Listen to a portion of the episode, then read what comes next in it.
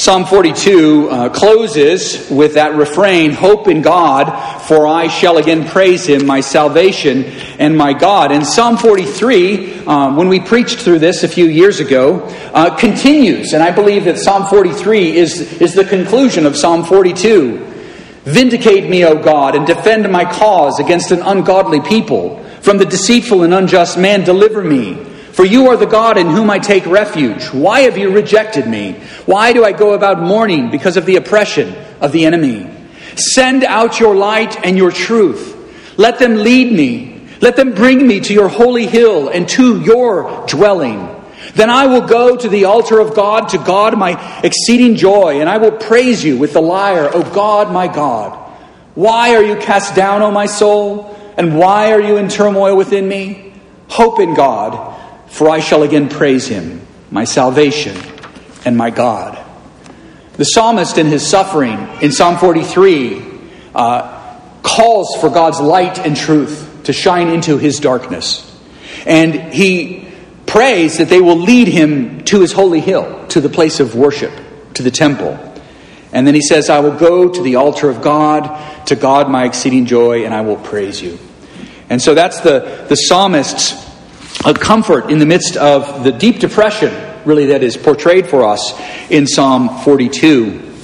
And that's relevant today as we think of the suffering of our Savior, uh, Jesus Christ, and his humiliation.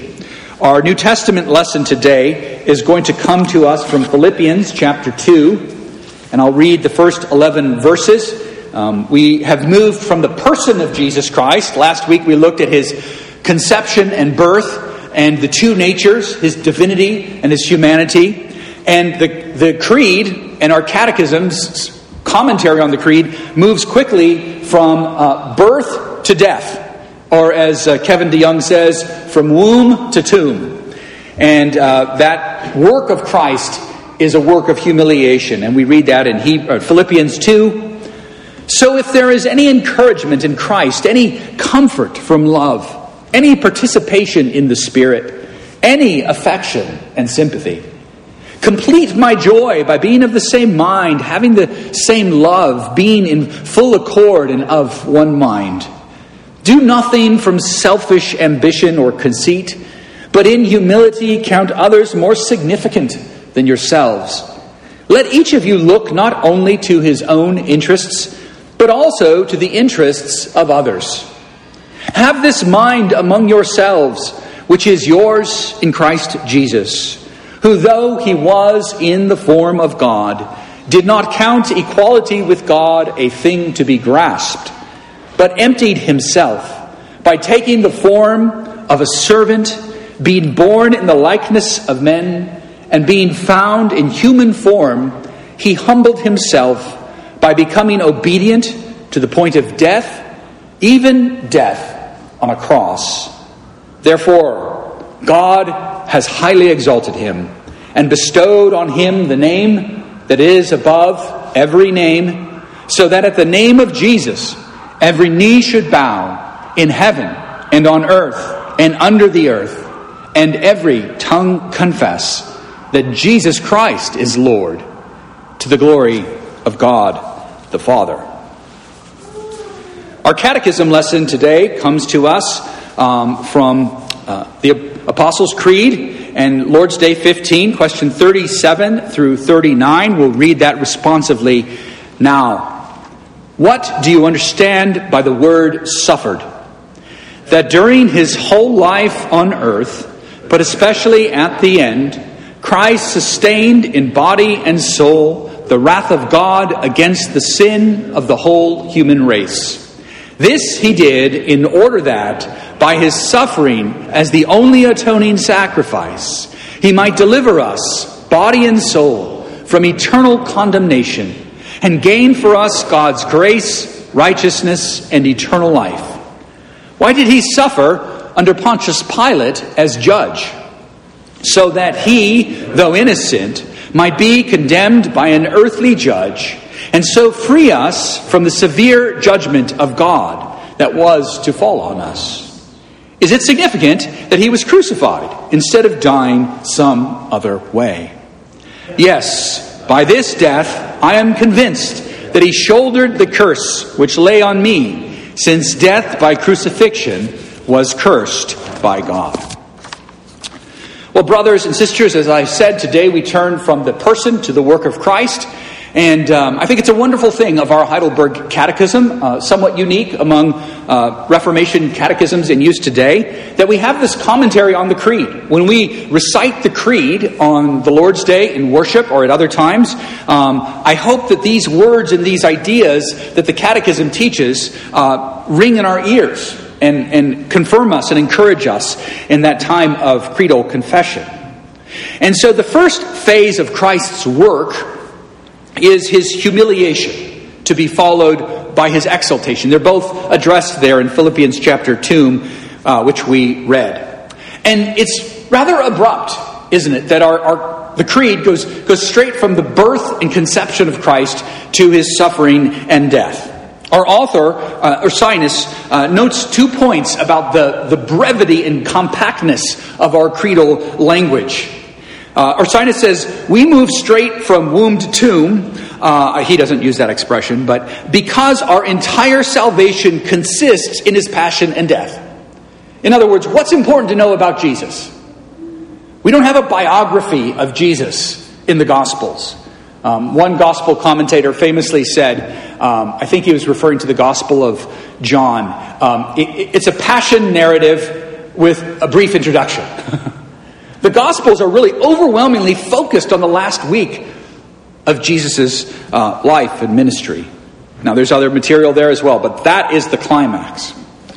And second, the second reason we can move straight from the birth of Christ to his death is because, as Ursinus says, his entire life, if you had to summarize that 33 existence, 33 year existence, his entire life was one of suffering and privation. We can truly say that from the moment of his conception to his resurrection, he endured the curse on our behalf. Uh, most of us don't reflect on the suffering and cross of Christ uh, enough. Good Friday, perhaps, in that season, in Passion Week. And Paul admits that it is uh, strange, unusual, that he preaches this, this weak message the cross of Christ, Christ and Him crucified. We want something more practical more concrete, something we can do in the Christian life. Our old man doesn't embrace the concept of a suffering Savior. Uh, when Jesus is on the road to Emmaus, uh, John Calvin's comments on that passage in Luke 24 are quite remarkable. He says, you know, the, the two men walking with him on that road are so downcast because they had the wrong conception of the Messiah. They were looking for this glorious figure who was going to come and restore all the glory to the kingdom of Israel on earth. And Jesus rebukes them. Some of his sternest words of rebuke was that, Didn't you understand everything that the Bible has taught you about me? that the Messiah had to suffer first and then enter his glory. The pattern of the Gospels is suffering and then glory. And Jesus says in that same moment, Await the arrival of the Spirit in Jerusalem. And then you will be witnesses to this suffering and glory. And if we read through the sermons of Peter and Paul in the book of Acts, through the epistles, we see this pattern suffering and glory. They use the same exact terms that Christ taught them on the road to Emmaus and then in the upper room in Luke 24. And yet, this message of a suffering Savior is not one that we uh, delight in, like to dwell upon or meditate upon. We needed our deliverer to suffer and die for us, to save us from our sins. He couldn't save us by advice or instruction or guidance or by his divine power. He needed humanity so he could suffer and die in our place. The suffering of Christ was in both body and in soul. Sometimes we think of his passion and the last week of his life, but we don't think of what he bore in his heart and in his soul throughout his life. That's why Paul, notice he says, have this mind among yourselves, which is in Christ Jesus. When he was in the form of God, didn't count equality with God a thing to be grasped, but he humbled himself. The humiliation begins at his birth. Ursinus, in his commentary on the Catechism, says that there are, are seven areas, seven ways in which all throughout Jesus' life he was suffering. First, he says, he had the privation of heavenly joy. He emptied himself of his equality with God. Imagine being the Lord of the universe, the creator, in glory, and then leaving that. It's kind of like when you walk out of a warm house on a cold winter day and you're struck by how cold it is outside, right? Second, the infirmities of our nature. He took on a finite nature to be, even apart from sin, but hungry, thirsty, tired. All those things that make us grumpy and grouchy on a bad day. The extreme want and poverty. He had no place to lay his head. In his 40 days in the wilderness, he endured real hunger and starvation. Injuries, reproaches, envy, slander, rejection, contempt. We read this if we read through the rest of Psalm 22, right? This is the Psalm of the cross.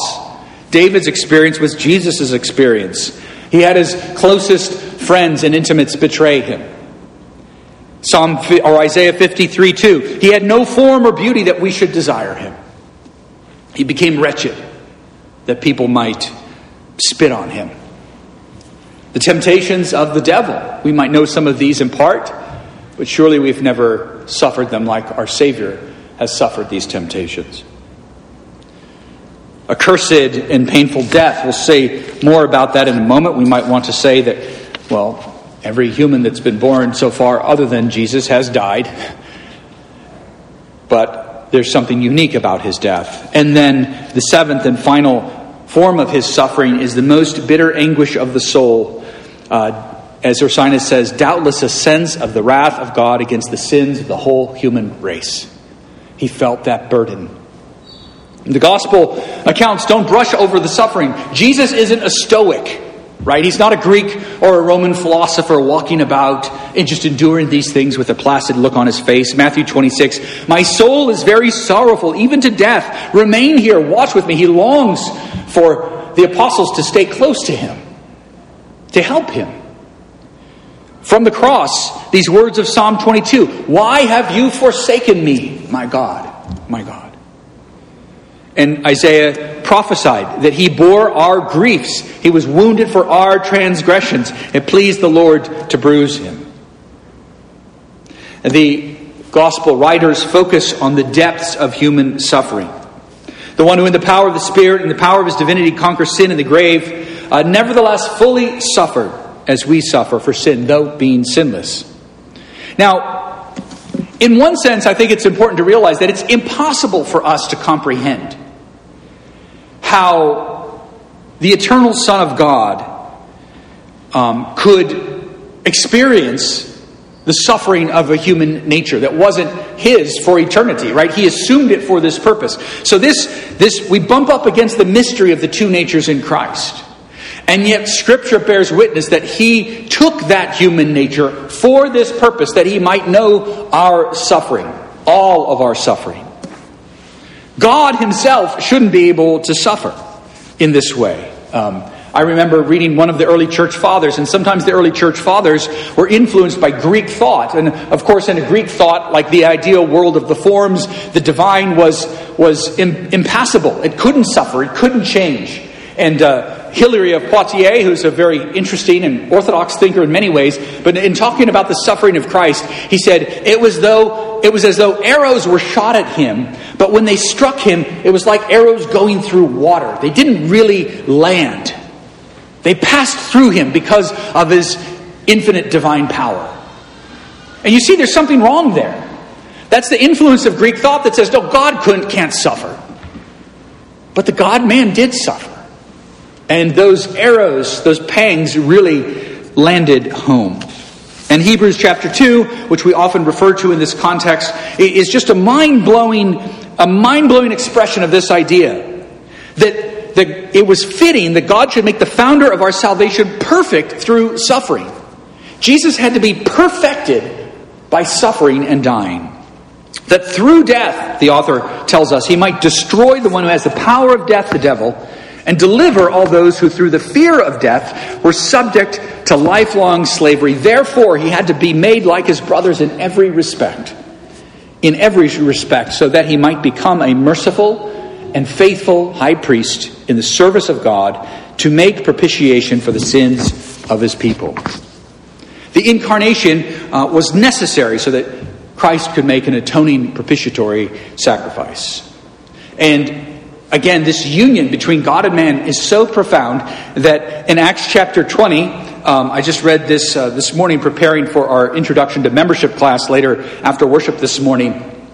Paul tells the Ephesian elders, the church of God which he obtained with his own blood. right? God doesn't have blood. But through the power of the incarnation, the God man does, and he purchased the church with that blood.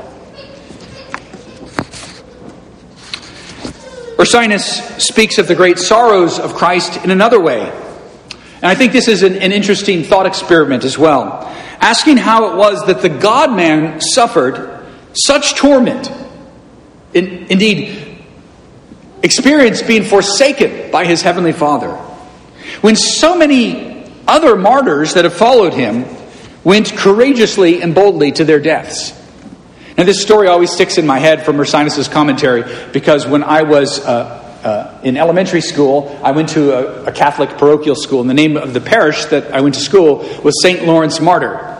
Well, uh, Ursinus tells a story about St. Lawrence, uh, San Lorenzo, and uh, he was martyred in the year 258 during the persecution of Christians under Emperor Valerian.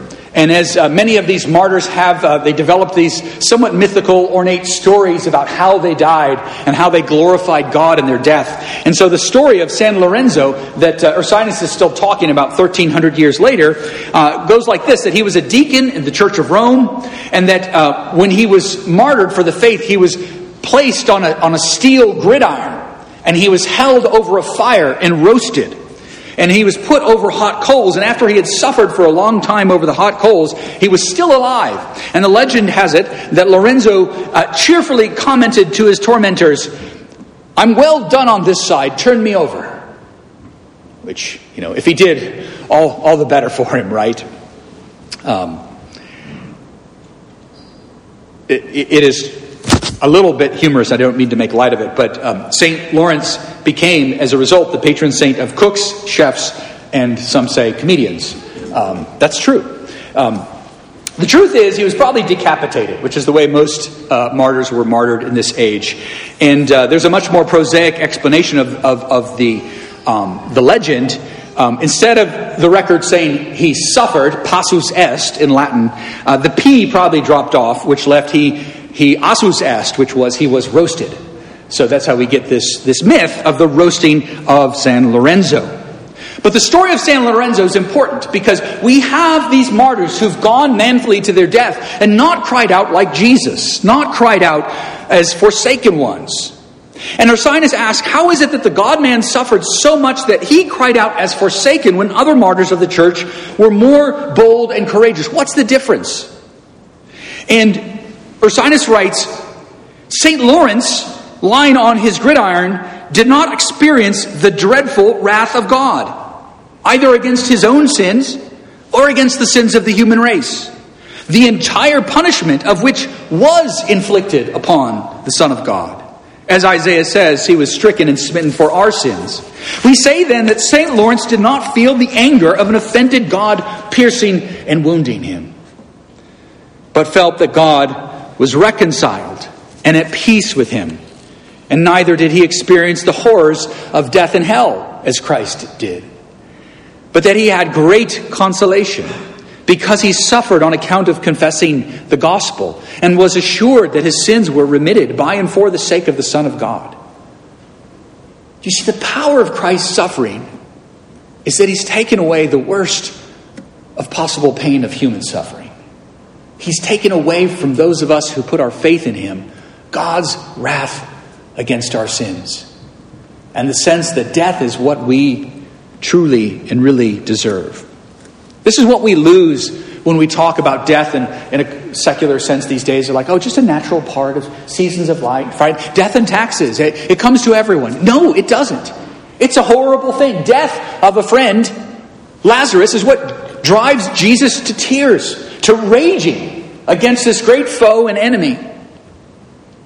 Christ suffered beyond what any saint can endure. He suffered beyond what any mere human being could endure. That's why he had to have a divine nature. Remember, our catechism has taught us that. His divine nature supported his humanity through a trial greater than anything we can imagine. And this is how Peter can write Christ also suffered for you. He bore our sins in his body on the tree that we might die to sin and live to righteousness. By his wounds you have been healed. Clearly, here he's referencing Isaiah 53. And when we think on the suffering of Christ, this work of Christ, we should think uh, of, of the idea that, that his death, the benefits of his obedience, his humiliation, are imputed and given to us. And this is so clearly uh, woven into the text of Isaiah 53. Notice how Isaiah puts Christ and us. He was pierced for our transgressions. He was crushed for our iniquities. Upon him was the chastisement that brought us peace. With his wounds we are healed. The uniqueness of Christ's suffering highlights its significance for us, that he suffered for us and in our place. 1 Peter 3:18 for Christ also suffered once for sins, the righteous for the unrighteous, that he might bring us to God, being put to death in the flesh but made alive in the spirit. Don't allow yourself to suffer again for your sins. Christ has suffered for your sins. Our catechism draws attention, and again, creedal language is dense language. Nothing is said in a creed uh, that's extraneous. Under Pontius Pilate, I want to comment briefly on question 38. It's quite remarkable that our confession of faith is so deeply rooted in a historical fact. We're saved by confessing, in part, the name of a provincial Roman governor. Jesus was truly condemned to die by a court of human law. And that court at the same time proclaimed an announcement of his innocence. That happens. Innocent people are charged and guilty in human courts. Sometimes those judgments are overturned through DNA evidence or other things, right? But in this instance, we have a human court duly appointed which found him guilty or found him innocent and yet punished him as a guilty man. This was done in such a manner that his innocence might be known to all of history. This is done before the eyes of the whole city of Jerusalem, with the entire nation there for the festival. So even in his condemnation, he was revealed as innocent and pure. And in his public death, his death by crucifixion, he might be known as one who was, though innocent, truly accursed. Christ redeemed us from the curse of the law by becoming accursed for him, Galatians 3. For it is written, Cursed is everyone who is hanged on a tree. Brothers and sisters, we need a suffering Savior. And we need a suffering Savior not just 2,000 years ago in history, but we need Him in our hearts and in our minds and in our, our lives in our faith today. This is why Paul preaches Christ crucified. This is the life giving message that we need to hear, for it, it reminds us of how great our sin and misery is. It reminds us of the great lengths Father, Son, and Holy Spirit had to go to redeem us from that sin and misery. And it, like no other message, is able to comfort us in our suffering. This is the main reason why we celebrate a feast at the center of our worship service every Sunday, a feast of his broken body and poured forth blood. To be reminded that we are not promised to conquer here on earth in power and in glory, but we conquer in weakness, in humility. Not only does his cursed death lift guilt and shame, the curse from our shoulders, but it also enables us to humble ourselves, to love one another in service as he has loved us. It is our example. Coming back to our text and closing with these words if there is any encouragement in Christ, any comfort from love, any participation in the Spirit, any affection and sympathy, suffering with Him, sim pathos, Complete my joy by being of the same mind. Do you see how the cross exhorts us to Christian service and love? Having the same love, being in full accord and of one mind. Do nothing from selfish ambition or conceit, but in humility count others more significant than yourselves. Let each of you look not to his own interest, but also to the interest of others. Have this mind among yourselves which is yours in Christ Jesus. You see, we have the mind of Christ through the Spirit as we're united to him by faith. Who, though he was in the form of God, did not count equality with God a thing to be grasped, but emptied himself by taking the form of a servant. Being born in the likeness of men and being found in human form, he humbled himself by becoming obedient to the point of death, even death on a cross. Let's pray. Merciful God and Savior, Lord Jesus Christ, send forth your Holy Spirit from on high, from your Father, that we might share and have comfort and compassion and sympathy, not only with you, our Savior, and be made of like mind with you, but also of our brothers and sisters in the body of Christ. And also, dear Lord, fill us with compassion for those lost in the world, alienated from you, hostile still to things of faith and to your truth and your light. Lord, allow us to suffer for their sake. Allow us to bear their afflictions. Allow us to love them and serve them in such a way that they might see Jesus in our actions. That they might see the hope of Christ in the resurrection in our perseverance.